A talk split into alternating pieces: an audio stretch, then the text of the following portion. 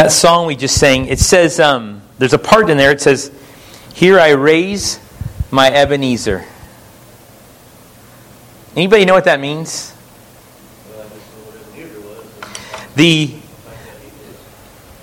first thing that I thought of was Ebenezer Scrooge from the story, you know. And a guy named Robert Morris in 1758, he wrote this song. He had heard a discourse preached by Charles George Whitefield. It was called "The Wrath to Come." He was so deeply impressed that after a period of much quiet and solitude, he gave himself over to the Lord.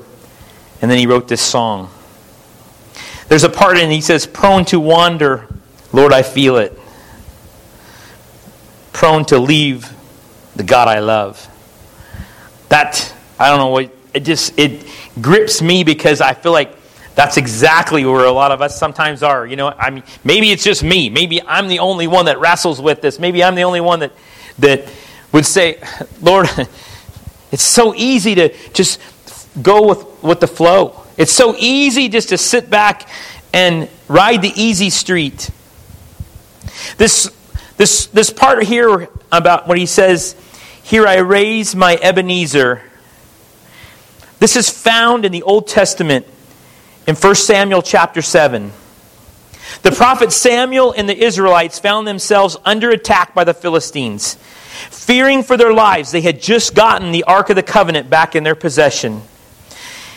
They were so fearful that they told Samuel, they said, "Offer a sacrifice to God and pray for our protection." God listened to Samuel, causing the Philistines to lose the battle because the Lord had went before them. They retreated back to their own territory, and the Israelites had a great victory. And it's in that part in 1 Samuel chapter 7, verse 12. It says, "Then Samuel took a stone and set it up between Mizpah and Shen, and then he called its name Ebenezer, saying, 'Thus far the Lord has helped us.'" This is why he said that.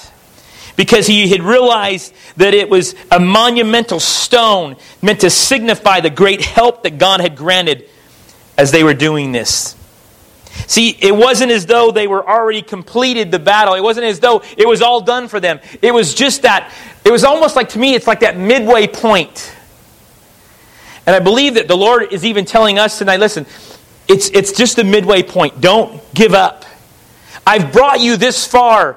Tonight I was going to bring a stone and I was going to just lay it out here and say, this is our Ebenezer tonight.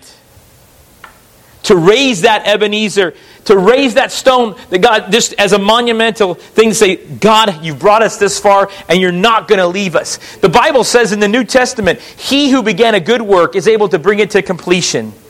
So he didn't bring us all this way to say, okay, now I'm just going to drop you off. You know, it may look dire. It may look dreadful in our lives at times. It may look difficult. See, in the book of Judges, I talked about this on Sunday. The book of Judges ends with this. It says, "In those days, there was no king in Israel. Everyone did what was right in his own eyes." It's kind of like we're in that world today. Everybody just does what they think is right. And there's really no black and white anymore. Grace is freely dispersed, and so you know what? We can just kind of do what we want to do. But it's in this time in the Bible, in verse 6 of that same chapter, it says, "Midian so impoverished the Israelites that they cried out to the Lord for help." They had an Ebenezer moment. See, they were so impoverished means to hang, to bring low, to languish, to thin out the vines. To cry out means to call, to shout aloud together, assembled. A voice in unison, crying out together. See, unless our suffering leads us to a place of repentance, it accomplishes no lasting good. And unless our repentance is evidence of the holy desire to turn from sin, not just escape from the pain, it's only remorse. So tonight, just briefly, I wanted to share this with you. It's kind of like a rerun from Sunday for some of you guys, I know. But see, as the Lord was angry with Israel because they had not listened to what He had said, they had not done the things that He had told them to do. The Bible actually says that it's as if he took His promise, but He says, I will drive out the enemy before you, He told them. And then He says, because of their disobedience, He says, I will no longer drive out the enemy. I will no longer drive out the enemy before you, because they needed to bring to themselves into place of repentance. Judges 6:8 says, the prophet came and he gave them the in verse 10, he gave him the answer. He said, the prophet says, thus saith the Lord, the God of Israel, it was I who brought you up out of Egypt and brought you out of the house of slavery. God's saying, listen, I'm the one that has done this. But the reason I haven't done anything further is because you have not obeyed me. There's a place, I believe, in guys, in our community, in our churches, in our families. We look at Gideon's life here, and as I told you guys I talked about on Sunday, Gideon had to go and pull down the Asherah pole and the things that were erected by his dad, his own father. So tonight, I believe God's wanting to draw us back into that place. I'm gonna share two last things with you. This was so important to me on Sunday because it says in Judges 6:11, the angel of the Lord came and sat down. This was Jesus. This was the pre-incarnate Christ under the oak tree at Ophrah, and Gideon was threshing wheat in a wine press to keep it from the Midianites. He was not idle. He was strategically working to sustain his family. God was looking at his heart. God looks for the willing, not the well-qualified. See, He qualifies the willing. Here's what the threshing floor would have looked like. But here's where Gideon was. He was in a wine press. He wasn't in the normal place to thresh out the wheat. And this threshing floor was the place where God and man would meet. It was symbolic even in the New Testament of that, of cutting the chaff and then getting that little grain. That's what they were looking for. They needed to get rid of all that extra stuff. It would actually blow off, or it would be tossed into the wind so that it would just fly away. But God was saying, listen, If you put yourself in a strategic position, you're working for what God wants you to do. You're willing. He says, I will qualify you. Don't worry about your qualifications. Look at Gideon. Gideon was sitting there going, listen, look at all these things, man. I'm the least of my tribe. Look at my dad's got an Astra pole in front of his house. For goodness sake, you're going to use me, Lord? See, but he was looking. This threshing floor was symbolic of the place where he and God would meet. Gideon was that typical. He was in the secret place. He was in the wine press. He put in. I missed this a couple times when I had read it before because I saw him in this threshing floor and I saw that, but I didn't see the fact that he was hiding out. He had got himself into a hole. He had put himself into a place to burrow in. He wasn't out there, oh, look at me. He was in there going, listen, I gotta keep my family fed. And this is not going to be easy because the Midianites would come in, and every time they were like locusts, they would come in and just ravage everything they had. And here, it is in this place that the Lord says to him, the Lord says, O mighty valiant warrior, the guy who's hiding in a wine press, the guy... But see, God wasn't looking at where he was at. God was looking at what was going on in here. He was diligent for the things of God. When we get ourselves into a place, it doesn't matter. See, this is where that whole, the movie about the war room is talking about getting into a place of humility, getting into a hollowed out place, getting into a place where no one is watching, but you're still working. You're diligent. You're not idle. You're continuing to press in. I will offer you guys this. It is very easy to get in the tube and ride the grace train with everybody else in the world, but they're going to hell. But it is a lot more difficult to get yourself into a place and go, man, I am going to contend for the things that God wants me to contend for and not give up. But I want you to know that it's in that place when no one's watching, when no one's looking, When you're not on the fanfare, you're not on the stage, you're over here in the place, in the wine press, because you're just doing what God wants you to do. See, some of you, I said this on Sunday, I said, some of you need this word today. In the place of hiding, in the place of weakness, but you're still working, in the place of searching out God, straining, looking for that place, staying in that place where God and man meet, in that hollowed out place, in that ground place. That's the place. That's the meeting in the war room. That's the valiant warrior when God turns to him and he says, "Oh, valiant warrior." He's saying, look, this is the thing, is there was an encounter with God. This is Jesus looking at him. I just said it just in the verse before. I said, it was the pre-incarnate Christ. Jesus, it says here, looked at him and said, see, he was giving him, that encounter with Jesus was going to change everything. So guys, tonight, I want you to know, you may be the least. You may be in obscurity. You may not even feel like God's even answering your prayers at times. But he says, listen, go in your strength because I'm going to give you my strength. I am sending you. That's what he told Gideon. He says, I am sending you. If I'm propelling you, you don't have to worry about how powerful you are. You just go in my strength. In Judges chapter in 6 verse 14, he says this, "Go in your strength and deliver Israel from the hand of Midian. Have I not sent you?" See, that eye contact, that encounter with Jesus, meant not self-confidence, but Christ confidence. Jesus is looking at us. Jesus is giving us the strength. In 2 Chronicles 16:9, he says, his eyes are... Did I go too far? There it is. For the eyes of the Lord range throughout the earth to strengthen those whose hearts are fully committed to him.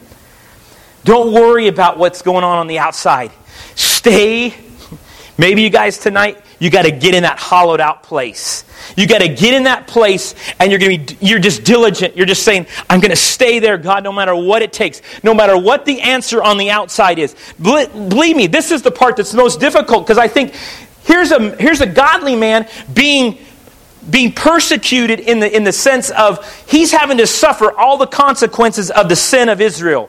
It's the same thing for us today. Our churches, our families, our nation. We suffer the same consequence. But there are people that will gather together and say, God, we cry out. We cry out on the behalf of Springville. We cry out on the behalf of our churches. We cry out on behalf of those who maybe don't even know how to cry out. We will contend. We will continue. Not be idle. We'll continue working. I love the fact that here's Gideon. He could have been doing a lot of things, but he's diligent. He's working for his very family so that they can be sustained in the midst of turmoil. See, when I go back to this song, that stone of help, that raising the stone of Ebenezer, we're going to sing that song one more time. It's going to mean something different now when you sing it. I'm going to tell you guys, when you sing this hymn tonight again, see, it is a stone of help symbolically. See, God is telling us, expect the worst. Don't be surprised by the worst, but pray and contend for the best. Rejoice in both. That's not something we really hear, but he says in all circumstances, rejoice in the Lord always. And again, I say rejoice. So he's telling us, listen, no matter what it looks like, whatever comes your way, things have come our way this week, right? And we go, thank you, Jesus. You're bringing us to the place where we need to be. Gideon's answer there, he answers the Lord in 13. He says, "Oh my Lord, if the Lord is with us, then why has all this happened to us? And where are all the miracles which our fathers told us about, saying, did not the Lord bring us up out of Egypt? But now the Lord has abandoned us and given us to the hand of Midian." See, here Gideon, he takes that same attitude that we have today. And this is the one I want to repent of tonight. It is that attitude of entitlement. It is that attitude that says, I deserve better. I deserve more. You know what? I want you to look at Gideon's life here. Did he deserve more because he was a godly man? I'm sure we could say, yes, he did. But he still had to suffer with the people of God because of their sin. Righteous people suffer in the midst of the sin of a nation. Righteous people suffer in the midst of the sin of the church. And in the midst of that, they cry out and they say, God, not in an entitlement way, but in a way saying, God, please, I cry out on behalf of those who can't cry out for themselves. I'm crying out for our city. He has given us the prescription. He has given us how to do it. He's given us the determination. And he says, listen, it's just like in the New Testament. We're always ready. That's what I see Gideon. I see his lamp ready. He's okay, Jesus. I don't know when Jesus is coming. And when I mean that, I don't mean in the sense of the rapture. I mean, I don't know when His Spirit is going to come and just overwhelm us and overpower us. And we all just get laid out. I don't know when that's happening. I don't even know if it's going to happen. But I know this. I want to be in the position. I want to put myself in the position that He has described so that I'm available when He does. I can be there. But if I'm not doing like Gideon, Gideon could have very well been doing what everybody else was doing. But he wasn't idle. He was contending. So there's twofold things I want us to pray tonight. Here's the one. First thing is here I want to raise my Ebenezer. When we sing this tonight, raising our Ebenezer. Thus far the Lord has helped us. We haven't yet arrived, but He has been with us this far. And then the second thing is that He will find us diligent, working, doing, being, for that chance encounter with Him. As I finish about repentance, I'm going to let Dr. Brown just finish this off.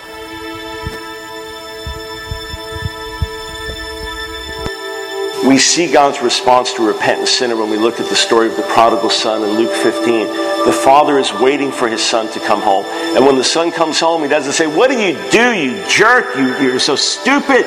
Get away from me. You're not my son anymore. No, he welcomes him back. And in fact, he celebrates his return. That's the Father's heart towards us when we come in real repentance.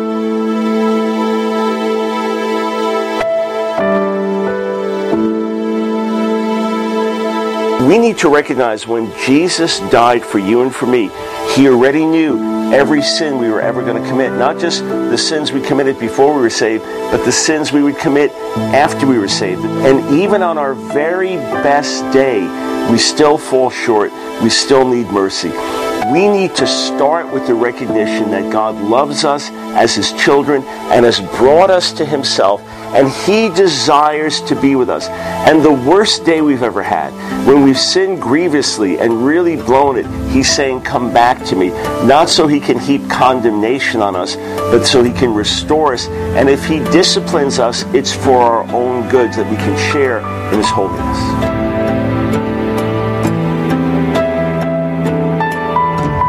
Condemnation says you are guilty, go away from me. Conviction says you have sinned, come near to me. The Father is always calling you back. Christians need to repent probably every day of their lives. It doesn't mean grovel, it doesn't mean beat themselves, but Jesus says in Revelation 3:19, as many as I love are rebuke and discipline, therefore be zealous and repent. So repentance can be over the course of the day when I realize I thought a wrong thought. I realize I was neglectful in prayer. I realize I was unkind towards someone. I realize I allowed a lustful glance. Father, I'm sorry. That's not who I am. I turn from that in Jesus' name, and we go forward. So this is part of our life, and it's something that helps us walk in intimacy with God, because we're not going to let anything stand in the way of our fellowship with Him. If you turn back to Him, no matter how far you've gone, no matter what you've done, if you turn back to Him, He'll have mercy on you. He'll give you a fresh new start. He'll wash your sins away with the blood of Jesus. You say, yeah, but I used to know Him. I knew better. He loves you all the more because He knows you and He sent His Son looking for you. Jesus told us in parables that the shepherd will leave the 99 sheep who are safe and will go out after that one lost sheep. He sent His Son looking for you today. Turn back, and this can be the first day of a brand new life.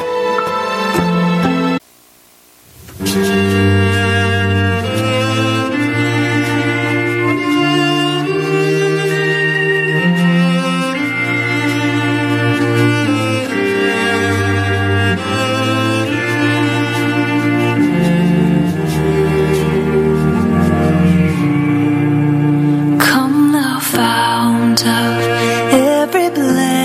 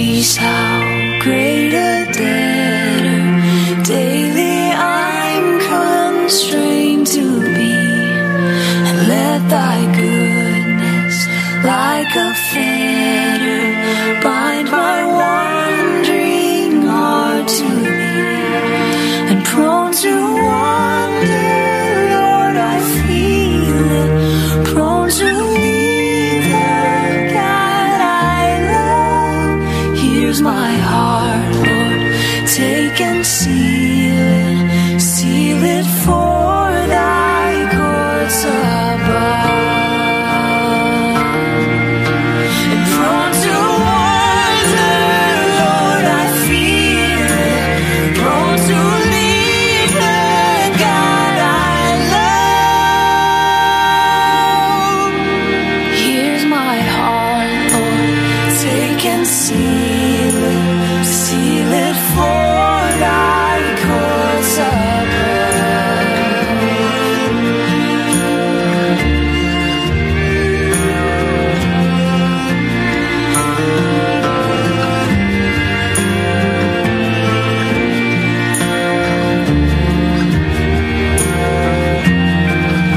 Just praise you tonight, Lord. We thank you.